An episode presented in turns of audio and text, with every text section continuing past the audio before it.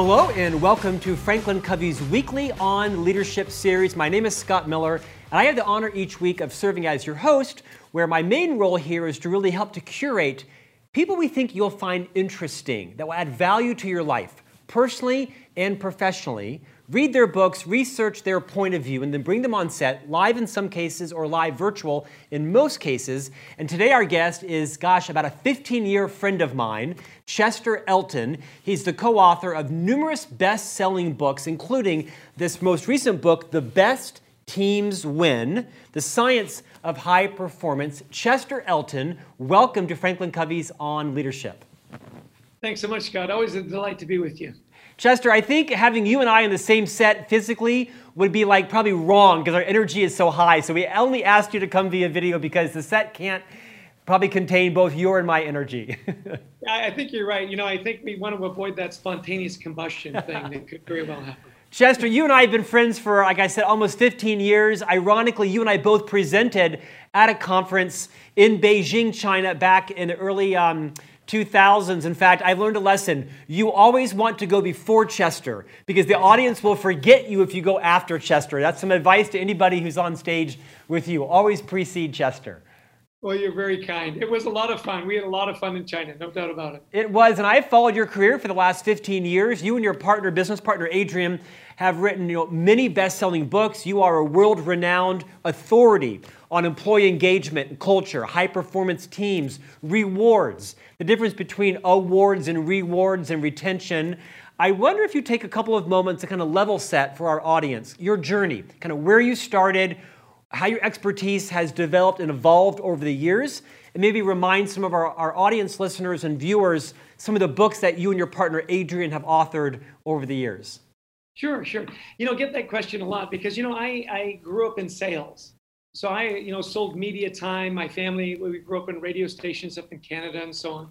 And I took a job with uh, OC Tanner, a reward and recognition company. Was there for 19 years and loved loved that association, loved that industry. Well, I had this idea and I called our, our then CEO, Kent Murdock at the time. And I said, hey, Kent, you know, if, if we became the thought leaders in our industry, then you would make my life as a salesperson a lot easier. People would call us for advice instead of me having to cold call everybody. And thought leaders write, they write books. And no one has written the definitive book on employer recognition. What do you think? And he goes, hey, I love that idea. Write the book. And I said, well, Ken, what I, when I said we should write the book, I meant you should write the book and then I should benefit from that book. You know, you give me these crushing quotas and I, who's got time to write a book? And he said something that changed everything. He said, you know what, Chester, you're a smart guy. Figure it out. So for about a year, I played with ideas and titles and chapter heads. And Kent called me back and said, look, I've hired a new VP of communications. His name is Adrian Gostick. He's a writer You've got the context. Get together, write the book. And so we did. We introduced ourselves uh, to each other at a sales conference down in Florida. And uh, he grew up in Canada. I grew up in Canada. So we had that hockey thing, you know, in common. And uh, a year later, we dropped a book on Kent Murdock's desk called Managing with Carrots. It was all about recognition and, and case studies. And he was, he was really funny. He said, I love being CEO. You just say stuff and it happens. and that's where it started. We, we didn't know we didn't know. It was a little publisher out of Layton, Utah called Gibbs Smith that wanted to start a, a business division that gave us our first break, and we sold like 35,000 copies. Yeah. We thought if you didn't sell, you know, 10 million, like Good to Great or Seven Habits, you were nobody. Fact is, most Harvard Business School books, you know, they sell right six to 8,000 copies. So we had a hit. And so we wrote, after that, we wrote uh, the 24 Carrot Manager and then a carrot a day. And you sort of get the theme of carrots and orange, which is our favorite color. And then we wrote the carrot principle, which really we wrote that with Simon and Schuster, which became kind of our our best-selling, you know, foundational book on when you reward and recognize people, how good things happen. How do you do that? And what's the research and the science behind it? And then once we'd kind of explored that, we we we took a deep dive on culture. We said, you know, if you don't get the culture right, the recognition doesn't matter. And that's when we wrote you know, all in, how the best managers create that culture of belief that drive big results. And, and we got into more the umbrella of culture, of which recognition is a part, no doubt.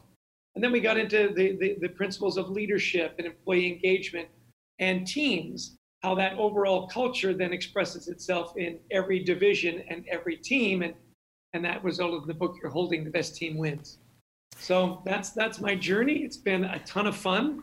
We published our first book in 2000. We just finished our 11th book.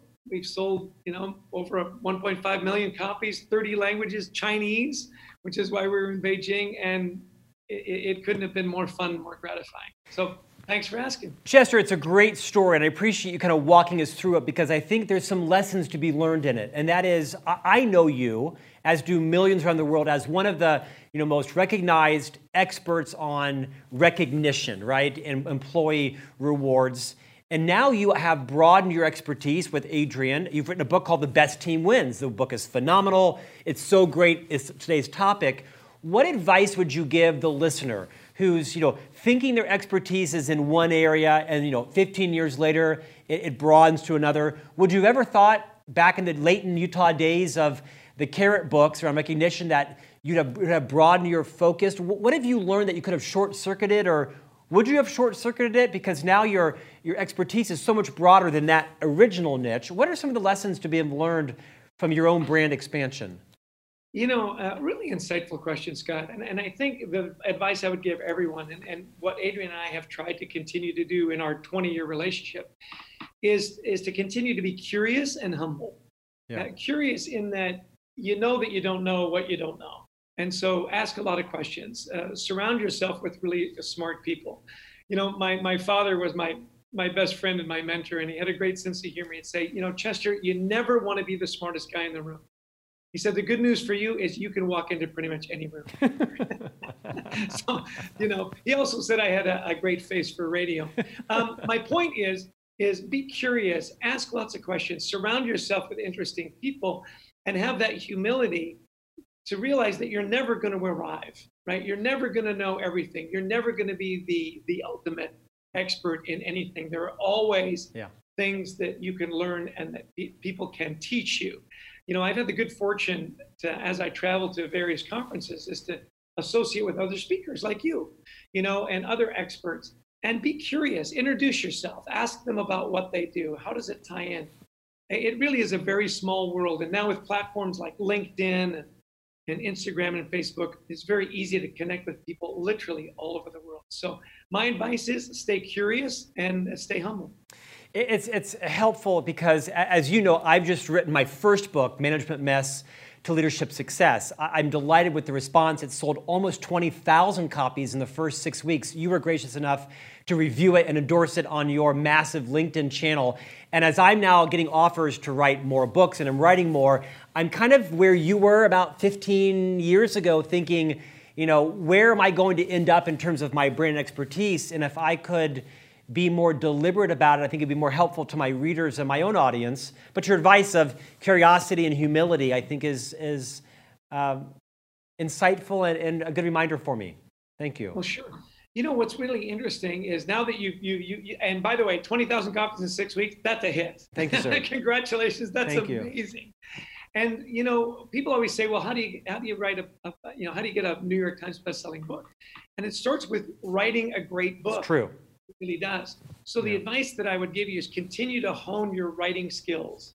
You know, we we bring in a lot of editors, we bring in a lot of thinkers to take a look at our manuscripts and take a look at the theme and who's the audience what's the message why should i listen to you and and really really get that expertise to make sure that more than anything the final product of your book you know and this goes to anything right whether it's going to be a blog or a podcast that you're really really proud of that final product that it's the best you can make it because once you've got a great product then everything else falls into place well said, and, Chester. Let's talk now about the best team wins. I want to organize this interview into two parts. First, you have five disciplines around you know, leading teams. I want to talk about that. And then at the end of your book, which is kind of a, a style that you and Adrian follow in a lot of your books, you, you share a toolkit with 101 ways to inspire your team. I want to have a bit of a, a speed round and talk about okay. 12 or 15 of those 101 ways. So take a swig of coffee or some root beer or something um, and get yourself ready. Talk a bit about why your latest passion research focused on the power of teamwork? Well, you know what's interesting is as we took a deep dive on culture, you know, culture it starts at the top with leaders, no, no question, and then it filters down. Well, in any organization of any size, you know, if you've got um, an accounts receivable group or an R&D group or a sales group, they develop kind of their own cultures, their own interpretation of that culture. And we took a deep, deep dive on teams because never before has it been more diverse in the workplace in the sense that it's multi-generational. It's it's it's much more global. You have remote employees. So you know the the, the five disciplines of, of great teams by Lencioni, which is a great book that you should read. Yep. And I'm, sure you have. It's up here. Those yep. basics of, of trust and mission and vision. Those are all still there. What we wanted to look at were the these five dimensions that seem to jump up above and beyond what we traditionally think of as teams. And we found it to be very helpful for team leaders to be really cognizant of and have some tools to deal with these new five dimensions. So, in the first part of your book, you talk about what you call the five disciplines of team leaders. Number one, understand generations. Two, manage to the one. Three, speed productivity. Four, challenge everything. And five, now don't forget your customers. Let's talk a bit about number one, this first discipline around understanding generations. You write in the book about the average kind of employment tenure, right? I mean, you and I are, are um, unusual for the new generation. We're about the same age. I've been at Franklin Covey for 23 years. My father yeah. before me was at Lockheed Martin for, gosh, close to 30 years. You were at OC Tanner for, how long did you say? 19 years. 19 yeah. years. And this is now the exception. Walk us through what the research says are the longevities of these generations and why it's so different now with this newer generation? Well, yeah, you know, millennial, the millennial generation is now the largest generation in the workforce. And you look at the way that they grew up, and, and by the way, this is general information, right? Don't pigeonhole people. There, there are a lot of exceptions to the rule. This is sort of the basic trend. And, you know, they saw their parents stay at, at companies for 20, 25, 30 years and then you know they got downsized or they got merged right. or their jobs got outsourced and somebody you know did some funny business with their retirement funds. And and all that loyalty to the company was not repaid. And you look at now with the speed of business with the you know mergers and acquisitions and transition that compact between company and employee has really been broken. So this is a generation that says look i'm, I'm not going to get caught in that trap Unemployment numbers are at all time lows. Uh, they're, they're smart, they're tech savvy, they've got their followership, they've got options. And so, what's important to them is very different than what was important to our parents and even our generation, which was that loyalty factor. You go to a place and you build a career. Now it's all about gaining experience and expertise, learning and growing, making a difference, having impact. And once I feel like I'm not growing and learning anymore, I've got options. So managing a team that's very fluid, where you're going to have people stay for two, maybe three years before they have that itch to move. How do you engage them? How do you get the most out of them while they're there? And Scott, really importantly, is don't be offended when they leave. Yeah. You know, our past generation was if, if you worked at a company for 20 years and you decided to leave, it was like a betrayal. Right. You know, that you had right. gone to competition or you know, it was you were insulting. How could you? How could you do that? Yeah. Exactly. And, and by the way, and after you left, you got blamed for everything that went wrong to the next. So true. so, so that is that is no longer true. So the way you onboard people, which was our segment on speed to productivity, how do you get them onboarded uh, much faster than than traditionally? And how do you say goodbye? Because the way you say goodbye says a lot about your culture. And here's the other thing you've got to remember with this very fluid, very mobile workforce, you, you may want to welcome them back. You want to say goodbye graciously and say, by the way, go out, learn some more, get some more expertise. You're always welcome back. It's not uncommon. I think, Chester, you've hit something that is so important for leaders, which you just said is you didn't use the word revolving door, but you know, go out, get some more experience. We hope you come back. And by the way, refer some of your great friends into our organization while you're gone, right? Because we want to tap into your network as well. Exactly. You know, you think about building your company brand. Well, who's ever there or who's ever not there or who's ever left, you want them to be ambassadors for your brand. Right. Right. And have them say, hey, you know, I had a chance to, uh, an offer from Franklin Covey. What would you say? Say, you know what? I was there for 23 years. Amazing. Yeah. Great people. Absolutely take a look. As opposed to, you know, I really enjoyed my time there. You know, when it came time to leave, they got really funny with me. Yeah. So Right. I don't know. You know, you never want that, you know, ickiness at the end. Chester, debunk this for me. It seems to me my experience has been for the last, you know, 50 plus years, it was a badge of honor to stay with a company for, you know, your entire career. Or maybe if you were hazardous, you had two jobs in, you know, 30 or 40 years. And when you went to go look at someone's resume, if they had four or five jobs, they were sort of toxic. You know, why were you bouncing around? It seems like now it's the exact opposite. If you've stayed one place for 25 years, you're kind of toxic. It's because, you know, were you not entrepreneurial and are you too set in your ways? And now it's quite the norm to have someone in their 30s that's had five or six or seven jobs. That's kind of not just the norm, it's expected. Well, and, and you know, even further it says you've been there for 25 years, like nobody else wanted you. That's right. Right. you know, like that. You've crushed So- me. You've crushed me. Yeah, yeah. Sorry about that. Now, I, I don't think that's a problem if, and here's the if, if you can show that you've done multiple uh, different things. Right. Like your career Franklin Covey, Right. you've done 15 different things. Right. I've had right? I've had nine legitimate careers in 23 years here. It's true. So you you literally had nine different jobs. It's just the fact that you've been at the same company. I'll tell you who does this really well is American Express. They actually encourage their employees every two to three years to look for something new, to look Yeah. to move. Now, their organization is big enough that they have international opportunities. They've got different divisions, new product development, and so on, because they understand that if their people aren't moving and growing, they're, they're gonna they're gonna lose them. To your point, though, I had a friend call me from the UK, and he just made a move. He'd been in a company for a long time, made a move, had been there just over a year. It wasn't quite what he had hoped, and he got a better offer. And he said, I'm worried that on my resume, it'll look like I'm job hopping too quickly. And my advice to him was what you just said. I said, Do you know what, buddy? Nobody cares anymore. Yeah. Like, nobody cares. Right. They want you. They're pitching you, by the way. It's not like you're jumping or doing whatever. They want you because of your talent. You're not particularly happy where you are. Go be happy, grow and develop. And oh, by the way, it's for more money. You know, don't worry about perception. Go, learn, develop, have success. Nobody cares if you've had five jobs in five years. Literally, nobody cares. Chester, let's go back to these disciplines around leading teams. The first one, understanding generations. You, you, you reference a SHRM report in here where it says millennials' top three complaints about older workers, meaning you and me, um, that, that we're resistant to change, lack recognition of their efforts, and that we micromanage them. And then conversely, the older workers, you and me again, top three complaints about millennials is that they have a poor work ethic, they have informal behavior and language, and inappropriate dress. Now, I found these to be quite true and relevant, but I want you to weigh in. How important are these generational differences? There's a whole cottage industry around, you know, understanding and managing four five, perhaps, different generations in the workplace. Are the differences that big? Has, like most things, the industry made them bigger than they are? What have you found have been the important things to address when it comes to managing generational differences in a team environment? You know, you asked such great questions.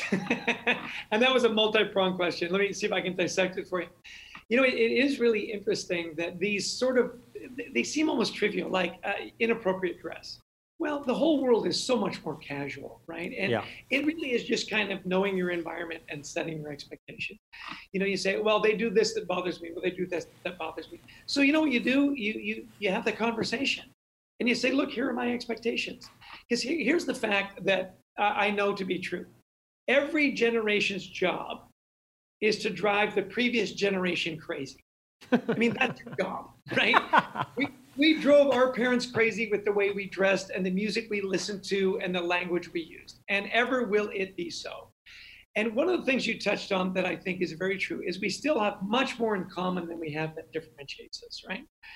Um, when we looked at top motivators, you know, we created this really cool online assessment, a motivators assessment. 60,000 people took it. Nice database to draw from. Do you know what motivates both uh, baby boomers and uh, millennials and Gen X? Impact. They want to make a difference, right? It expresses itself a little differently. And those are the nuances of generation, right? We all want to make a difference, right? bottom line at the end of the day, guess what? We all want to be happy in our work. We want to feel like we're valued, that what we did mattered, that we made a difference. And when we made a difference, somebody said thank you. Now, on that recognition piece, do millennials on average need more affirmation? Yeah, of course they do. Why? Because as baby boomers, we raised them and we told them they were great. Everything they did was great, right? So why are we surprised that when they come into the workplace that more frequent touches and more affirmations are appropriate? And by the way, it's very appropriate to when somebody does something well to say thank you, to, to you know recognize that accomplishment, to reinforce that right behavior. Is the cadence a little different? Well, sure. You know, it always will be. And that gets into another dimension in the book is manage to the one. You know, know their stories. Know what it is that motivates them, what they're passionate about, and adjust your leadership accordingly. Just to wrap up, I think to explain everything you just said there, old school kind of has the attitude that we treat everybody the same because that's fair. Mm-hmm. New school is we treat everybody fairly and differently. And I, I love that differentiation. You can treat people differently and still treat people fairly. Don't get stuck in that rut that this is the way we dress, this is the way we talk, this is the way we act. The world is too big a place with cultural differences and language differences and you know gender differences and, and all those things that come into play and generational differences to say look i'm going to treat everybody the same because that's fair that's that's just foolish so chester you, your positivity and energy is contagious. I'm going to harness it now for the second half of this interview because at the end of your book, beyond these five disciplines that you've written with um, your colleague Adrian, you offer these 101 ways to inspire your team. I read them all, and I picked out kind of my favorite 12 of with uh, uh, after I narrowed it down from about 25. I'm going to pitch you one and ask if you'll give me about a minute on each. I actually encourage our listeners, our podcast listeners, and our, our viewers today, take out some notes right now because this is a super powerful part of this book that you're getting from the famed Chester Elton. This will transform the way our viewers and listeners lead their teams in the next about 10 minutes or so. You ready? You buckled up? Yes, no okay. pressure. 101 ways to inspire your team. I'm going to now see if you really wrote this book. This will be a good test, okay? um, number two, learn their stories. You talk a bit about the example of Norman Schwarzkopf and the platoons. What's that idea about called learn their stories? Well, you know, Schwarzkopf was great. He says, you know, you look out and you see the sea of faces, you've got to break it down to eventually it comes down to that one soldier. Know their stories. And that's that's so key. Do you know their background? Do you know where they came from? Do you know where they want to be two to three years from now? Do you know what their passions are? I know it takes time. Uh, good leaders do it sometimes. Extraordinary leaders do it all the time. And when you think about the best team leaders you had, I guarantee you they knew your story. Yeah. They knew your background. They knew what really got you excited to get up and come to work in the morning. It's a great tip for great leaders. In fact, Chester, in each of these 101 tips, you share a, store, a short story or concept, and then you actually share an action. Here's what to do. So, for example, on number two, learn their stories, the action is specifically over the next week, sit down with each of your direct reports for about 15 minutes and learn their story. Ask about the person's background, their hopes, their goals for the future. Take notes. I, I, I couldn't agree more with you. So well said. Let's keep moving. Number three, find their flow. A lot of people have heard about flow, they've read about flow, but not everybody is, is intimate with that, with that concept. Describe what the concept of flow means and why is it important in leading a team. Yeah, you know, I got this concept actually from a, a book that I love called Boys in the Boat. Did you read that book by any chance? No. So it's this spectacular story of the 1939 Olympic rowing team. Yes, from I've heard of this. Yeah. And they talk about when you get in the zone as a rower, they call it the flow. Everything just kicks in and yeah. it becomes effortless. You know, rowing is incredibly physically taxing. When you get into the flow, though, the boat just glides. And, and if you talk to rowers and, and, and athletes and even musicians, you know, you get into the, sometimes call it the zone. It's getting into that flow. So it, it really is trying to figure out how are you getting everybody in the right seat, rowing in the right rhythm, you know, where you get that team that just really comes together, get that flow, make sure everybody is doing their role in a way that meshes with everyone else. If you think about some of the best teams you've been on, everybody knew their role. Everybody, it, we weren't in competition with each other. We were all rowing in the same direction. We, were, we got into that flow and work was just a joy. You know, customer service was high. Customers just started to come in. It's, it, it's hard to get there. Once you get there, though, you'll never forget it. Get in the flow. It's so and, true. I mean, as you were describing it, visually, I was thinking mine would have been my team most recently in a previous role here Todd Music, Jennifer Coons, and James McDermott. And there were others peripherally, but we would get into a room, and I'm sure they would disagree. They probably thought it was chaos, right? But I felt like each of us had that synchronicity and flow where it was not just fun and enjoyable, but it was easy. Even conflict was easy because you all had sort of um, a, a dedication to make it work. And it's incredibly energizing. You know, you're doing all this work, and, and, and I'm sure you've had this happen where all of a sudden you look at the clock and you go, oh my gosh, it's eight o'clock at yeah, night. Right. You know, time just flows. Yeah. Number six, you call it better allocate your time. I'm passionate about this because, to quote our founder, Hyrum Smith, we all have the same amount of time. Same amount as our grandfather did and our great great grandfather, how we dedicate it, allocate it is so important. Expand on um, allocating your time. Yes, and, and, and I love that allocate your time because I love it when people say, well, we got to make time for that. Well, you can't. Nobody can make time. Everybody gets the same amount of time. So it's a discipline, and great leaders have that discipline about allocating your time, making sure you've got time to spend with your people one on one. Make sure you've got time to get involved in the projects that are important. Make sure that you you you you you take that time and find the time to to write a little handwritten note, to improve yourself. You know, I I, I I've started to do some executive coaching now, which I really really enjoy. And I say, look, you've got to take time for yourself. Well, this is very much in your bailiwick. You know, to sharpen the saw you know, make sure you you find time for yourself to make sure that you've got uh, replenished so that you can give give to your team. So that discipline around time is a really important one, particularly in the crush of business today, right? You, you, you never have enough time to get everything done. So make sure you've prioritized it. Make sure that you've allocated times in those areas for yourself, for your team, uh, for your customers. And there's no question, it, it, it's a discipline.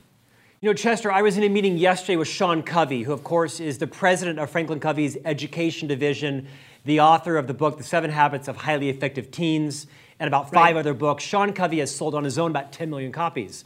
Sean right. is re releasing his dad's book, The Seven Habits of Highly Effective People, this next April, April of 2020. It's the 30th anniversary. That book has sold 30 million copies. And nice. the company is re releasing it with Sean Covey um, not as a co author, but adding insights and modern day applications to each of the seven habits. And yesterday, Sean Covey and I were meeting with our chairman, Bob Whitman, talking about what Sean's adding to the seven habits. You know, how do you improve on the seven habits? You really don't. And Sean was saying in the meeting that of all of our own assessments on people's uh, effectiveness with the seven habits, what is consistently ranked the hardest and least effective is habit three of course, put first things first, right? Is how do you organize your day, your time around your most important priorities? So, our research validates yours. Why do you think it is so difficult for leaders, leaders of teams, to deliberately allocate time on what generally are the most important roles, contributions they have to make? Why is that so hard? You know, I think it's just so easy to get distracted. You know, your phone is constantly buzzing, right? Uh, people coming and going. I really do think that smartphones uh, have made uh, us more, given us more access to smart stuff. I don't think that they're actually making us all that smarter because of the constant interruptions. And I think that's the biggest thing that, that leaders need to do in their discipline is have that, you know, non-digital time where literally you you you shut your phone off. Don't yeah. put it on silent because it'll yeah. vibrate, right? And it'll distract you. Yeah. And it's it's trying to. Let me put it this way. I think people right now pride themselves on being able to multitask. I think very, very, very few people do that well.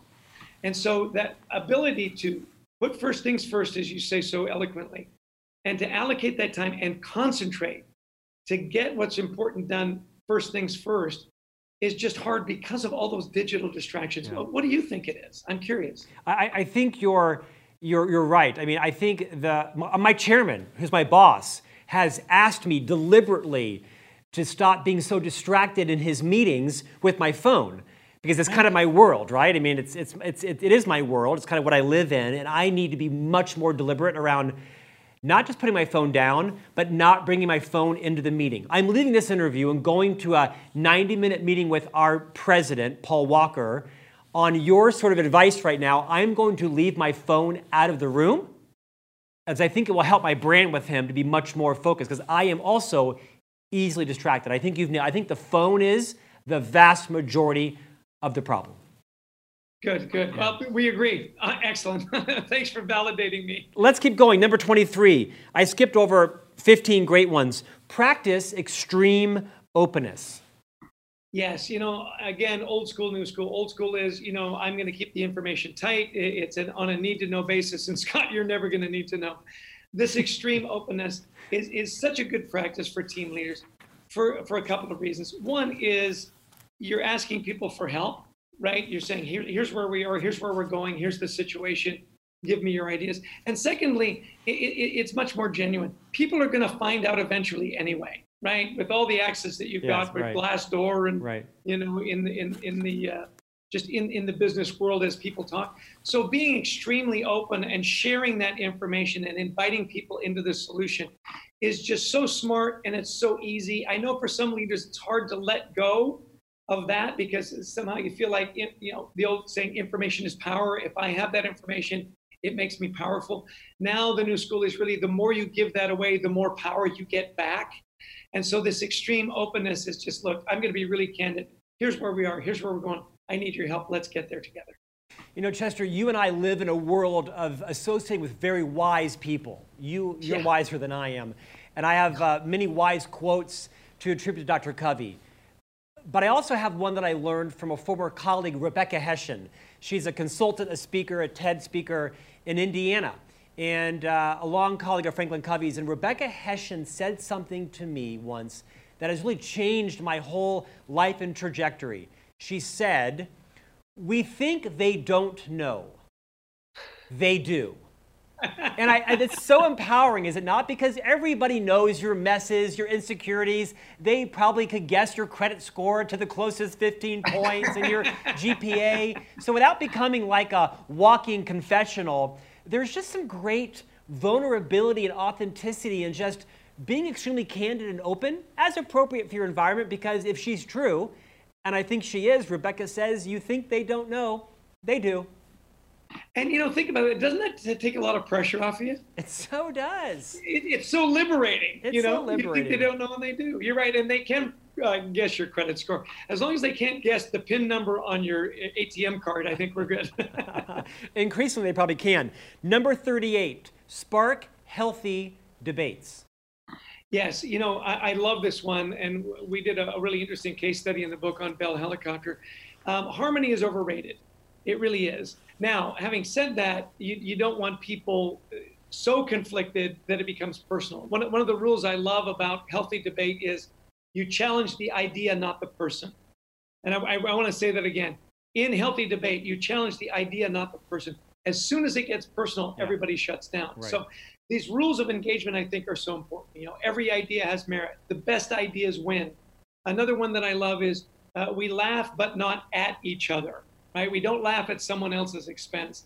And once you get that idea where Amy Edmondson from Harvard talks about psychological safety, when you create that psychological safety in debate, where it really is a debate, we're trying to get to the best solution, and I'm I'm safe that you won't laugh at me, then really good things happen. And look, you've got to have conflict. You've got to have that debate. That's where the best ideas come from. There's no question. I'm going to skip a few because our time is tight. Two more. Number 51, over communicate why. You talk about how it takes, you know, multiple touch points to communicate.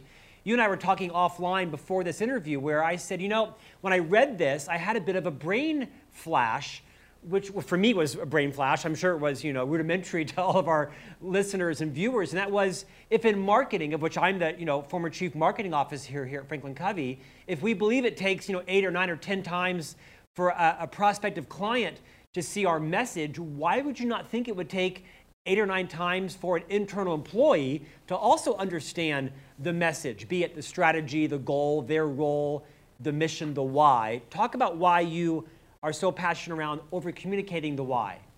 Well, and it comes back to all the things we talked about. You know, different generations want to be communicated in different ways, right?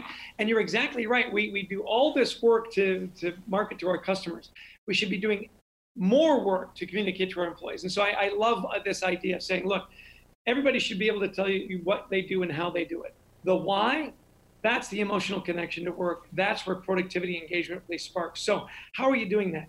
You know, newsletters, town meetings, one-on-ones, you know, emails, texts, video chats. I mean, think of every possible way you can communicate to your employees and make sure that that why we do what we do, and not just the statement, how it impacts, how it's impacting our, our colleagues, how it's impacting our company, how it's impacting our communities, our customers, the world, right?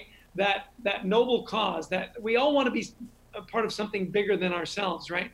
And the more you communicate that and the more you embed that into your employees, the more engaging they're going to be. And again, don't just say, hey, we put up the posters. You know, what more do you want from us, right?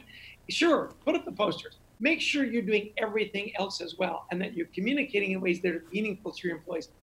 You, you get their minds, that's great. You get their hearts, now you're off to the races.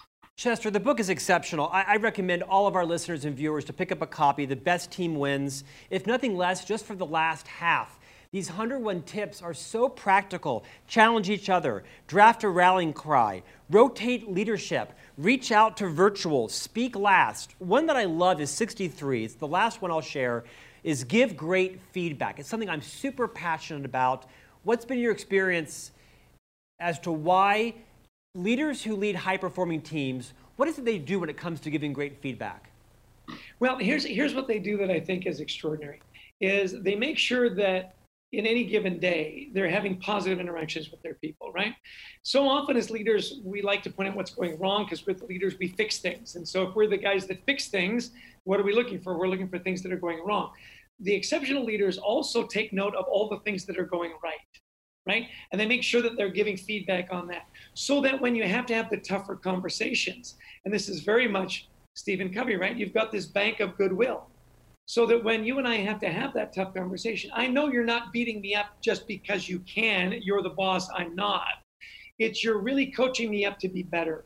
You, you, you've realized and you've complimented me on, you've thanked me for all this great work I've done over all this big period of time. And now you're saying, hey, we need to talk about this. We need to do that. We need to make sure this doesn't happen again, or we need to change the way we're doing this, and so on.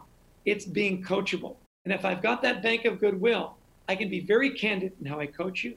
I can be very candid in my feedback because we've got a, meaningful relationship. It doesn't damage the way we work together, it doesn't change our relationship. If anything, it enhances it. Good leaders give great feedback, not just on what's going wrong, especially on what's going right. Does that ring true to you? It does. And I love my dad. But had you been like my dad or my older brother, I'd be so much more successful right now. And I love my father. But your energy is contagious. I know why you are booked around the world nonstop. I know why you have like nearly a quarter of a million LinkedIn followers. Tell us what's next for you. Are there some books on the horizon? People who are finding your work compelling, how do they get in touch with you? Talk a bit about what's next for uh, Chester and Adrian. Well, thanks so much, Scott. By, by the way, I, I enjoy your energy too. It's it, it is contagious, and this has been the most fun interview I've done all day. I just want you to know. thanks a lot. Um, anyway, what's next on the horizon? We just finished our 11th book with HarperCollins Business. Yep. It's called Leading with Gratitude: The Eight Best Practices of Extraordinary Leaders That Leads to Extraordinary Results. And I'll tell you, the timing of this book, Scott, we're we're really focused on is I really believe the world needs more gratitude. You know, um, you look at the online bullying, you look at the all the negative news feed you get, you look at the the political discourse that's just so vitriolic and so nasty that you've got to step back and realize that you know what there's never been a more amazing time to be alive. We've never been more privileged. We've never been more more fortunate to be where we are. And these extraordinary leaders that we got to interview shared with us their best practices well first off we debunked the myths and then we share the best practices around, you know, assuming positive intent that people come to work to do a good job. Let's be grateful for that.